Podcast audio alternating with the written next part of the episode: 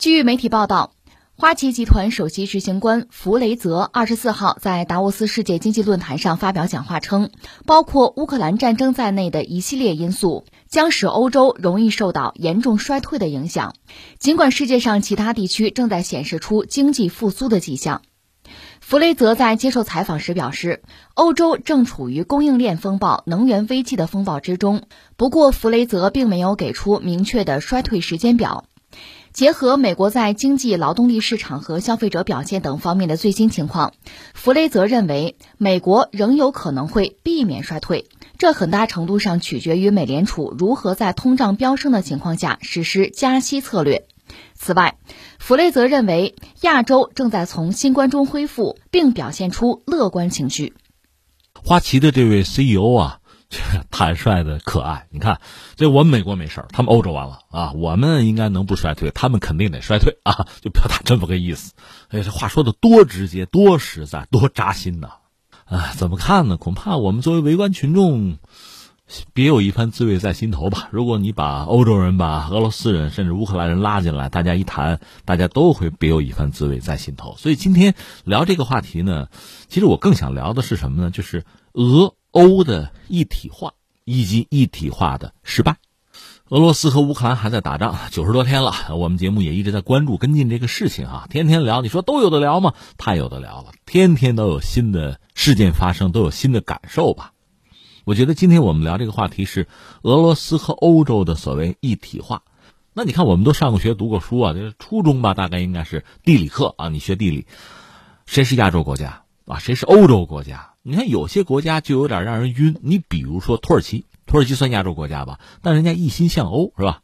到现在也没加入欧盟，耿耿于怀。那你说以色列呢？以色列肯定算亚洲国家，反正你课本里得这么写。但是呢，我们知道它算西方国家。再比如日本，日本肯定是亚洲国家，人家一门心思脱亚入欧啊。最逗的是俄罗斯，你说它算亚洲国家，算欧洲国家？它既算亚洲国家，又算欧洲国家。人家国土就是这这熊就是这么长的，你你怎么办啊？人家自己这个国徽，双头鹰，沙俄时候就是双头鹰，苏联是一个相对短暂的一个过程，然后到今天俄罗斯联邦又是双头鹰，一头冲着亚洲，一头冲着欧洲。但我们分明的知道，它是主要心向欧洲，或者我们说的再文艺一点啊，俄罗斯一直希望。叫叫回归欧洲文明的怀抱吧，这么说是不是浪漫一点哈？为什么这么讲？你从历史层面上看，当年的这个俄罗斯啊，就罗斯啊，有一个说法说，这个俄罗斯是因为蒙古人征服俄罗斯之后哈，因为这个蒙古人发音的特点，罗斯他叫成俄罗斯，他们是斯拉夫人啊。这个斯拉夫人吧，应该是，如果你真的说历史上讲算老欧洲啊，比如什么日耳曼人啊，什么凯尔特人啊。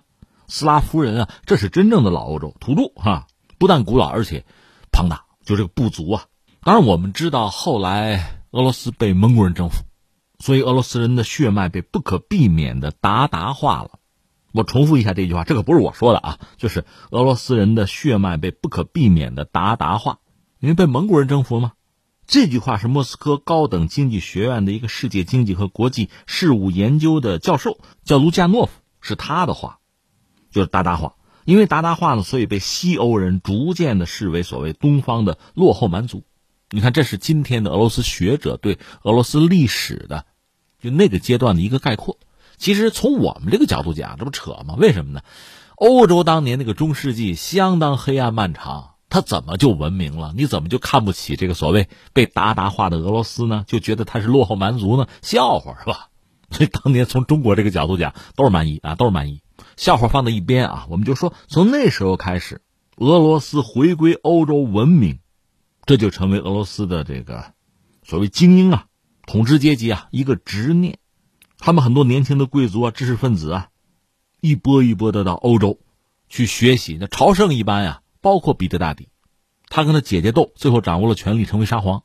他不是乔装改扮，也跑到欧洲去游历，还学造船，拿了这个毕业证书嘛。回到俄国，面对一帮贵族来接啊，都是穿长袍、留胡子的。他据说拿了一把刀，把一个贵族的胡子就给切了。改革啊，要学习欧洲。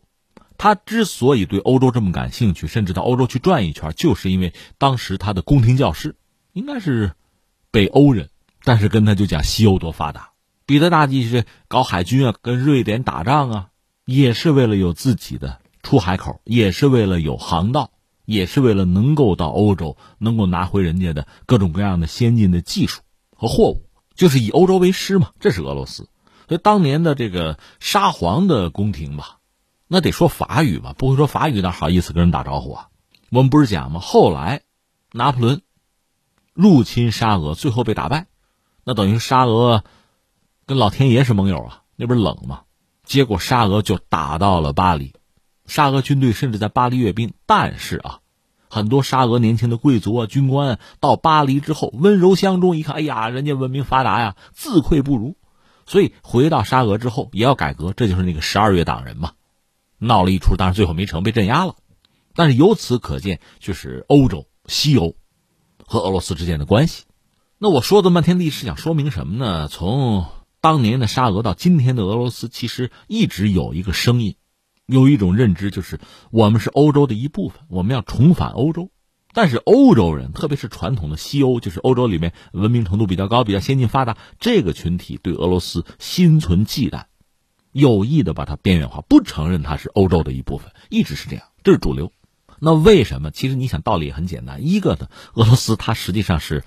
一个传统的内陆国，它占据欧亚大陆，这个和欧洲里边相对最发达的那部分，特别是西欧这部分是格格不入的。因为这边你想，从最早的葡萄牙、西班牙到什么荷兰、英国、美国，其实就是个大号的英国啊，这都是海洋国家，海洋秩序、海洋文明，而俄罗斯不是，是一种大陆文明。那大家期待的，或者说大家追求的国际秩序是完全不一样的。另外就是俄罗斯确实太大。欧洲这些国家都是小国呀，面对这么一个这个大老虎啊，大熊，你不可能不心生畏惧。另外，你让俄罗斯屈尊和这帮小国分享同样的价值观，你还得听人家的，认同人家的，学人家，恐怕也心有不甘。那到冷战的时候，苏联和美国干脆把欧洲一加一半。从苏联来讲呢，并没有觉得有什么不顺手，因为传统就沙俄时候，东欧很多地方就被人家占了嘛，势力范围。甚至觉得是斯拉夫人啊，东正教一家人。甚至到了苏联的末期，有一件事就是两德统一，东西德统一。当时实际上等于说西德把东德吞并了啊，所以西德当时很担心苏联会干预。这个干预呢，出兵是一码事儿，你苏联好出兵嘛，就不出兵给你使个绊子你也受不了。但是没想到苏联基本上不干预，所以西德当时对苏联充满了感激，那还给点钱啊、贷款什么的哈，以示感谢啊，给报偿、给补偿。那你现在想为什么？当然，一个因素是苏联到了末期，他已经无力干预。另外呢，两德统一，欧洲会变得更强大。欧洲强大就可以脱离美国对欧洲的钳制和控制。可能苏联也会有这样的考量。而苏联解体之后，就是俄罗斯比苏联其实衰弱了很多哈。你太强，人家怕你，那我衰弱了，是不是和欧洲可以走得更近？当然，俄罗斯毕竟还是全球版图最大的国家，而且动不动。也是要动兵哈，脾气比较暴，这个很多欧洲国家呢也谈不上认同。除了传统的历史啊、地缘政治啊，其实还有价值观或者说意识形态的东西。因为欧洲逐渐的一体化，它这种传统民族主义的情绪就被所谓这个民主的那套价值观就取代了。而俄罗斯呢，民族主义的这种价值观在苏联解体之后，它是一以贯之。其实你想，苏联解体有一个关键的原因，就是俄罗斯。叶利钦那帮人不愿意苏联继续存在，他们觉得呢，俄罗斯在苏联里边啊，背负的负担太重，交好多税，养了好多不发达的地区，赔了不值得，不交税，有这个因素。所以你看，俄罗斯衰弱了，和在崛起的欧洲其实就比较般配。俄罗斯可以提供什么呀？能源资源，也有庞大的市场，一亿多人口呢，闹着玩了。那么欧洲呢，有相对发达的制造业和服务业。如果大家真的是啊。逐渐的形成一体化，这个一体化当然首先还是在能源资源上、在市场上啊、在经济上这样一点一点的搞。如果这样搞起来的话，俄欧一体化真的会成为世界的一极。现在你看得很清楚啊，欧洲你说算世界的一极吗？人家自己肯定觉得算啊，但是被美国玩弄于股掌之间啊。现在这不闹能源荒吗？至于俄罗斯，等于单挑整个西方。你也可以说你是世界的一极，但是显然你的力量不够。但是俄欧如果真的一体化，那我个人理解真的是世界的一极。这一极，中国也好，美国也好，都不能小觑。但是这种可能性现在居然就被彻底打断了。我这样理解啊，就是如果说两个国家打仗，那关系肯定不好。但是呢，战争毕竟是短暂的，如果大家都有心和好啊，这种可能性存在。你比如德国和法国，到二战结束之后，先搞个煤钢联盟，人家走到一起，现在德法还是欧盟的轴心，那这个格局形势就大不一样了。俄罗斯和欧洲之间，只要还有能源的合作，就算是呃一个纽带吧，或者说是他们彼此之间能够合作的最基本的那个基础，只要这个基础还在，等到战争结束，双方相互的接触一下呀，示好啊，还是有可能恢复关系。但是如果能源合作被彻底切断了，彻底切割，彼此再无需要了，那俄欧的一体化恐怕就，而我们目力所及啊，恐怕就看不到任何前途、任何希望了。我们现在看到的是什么图景啊？欧洲在更紧密的一体化。从这个方向看，就是说东欧，东欧原来算是俄罗斯势力范围吧，现在他们和西方越抱越紧，甚至他们逐渐成为西方的一部分。北约在东扩呀，而俄罗斯和传统东欧的这个关系也在割裂。毕竟是斯拉夫人，但是现在成了楚河汉界，和西欧的关系一直想回归欧洲吗？曾经一度是以西欧为师的。现在没有能源合作，那就恩断义绝。那摆在俄罗斯面前还有什么路呢？转向东方，就是面向印度和中国，这可能是他未来的一个考量。俄欧一体化恐怕提都不要提了。这我们扯了半天，俄罗斯翻回来说，欧洲，欧洲如果真的没有俄罗斯的能源，你说能源毕竟可以从别处买呀，没有问题，有国际市场。另外，欧洲毕竟还有煤嘛，对吧？但是俄罗斯毕竟是离它最近的一个能源啊资源的一个提供者，而且它的储量几乎是无穷无尽的，而且又是最便宜的。如果丧失了和俄罗斯一体化的可能，那么欧洲的前景我们只能说很暗淡。那现在花旗的 CEO 直接说出来，他们要衰退啊！我们美国不至于，他们要衰退。美国衰不衰退的先放在一边，我们不好说。欧洲衰退恐怕是注定了的。而这位花旗的 CEO 这话说的哈，美国不衰退，欧洲衰退，这里面难道不是一个因果联系吗？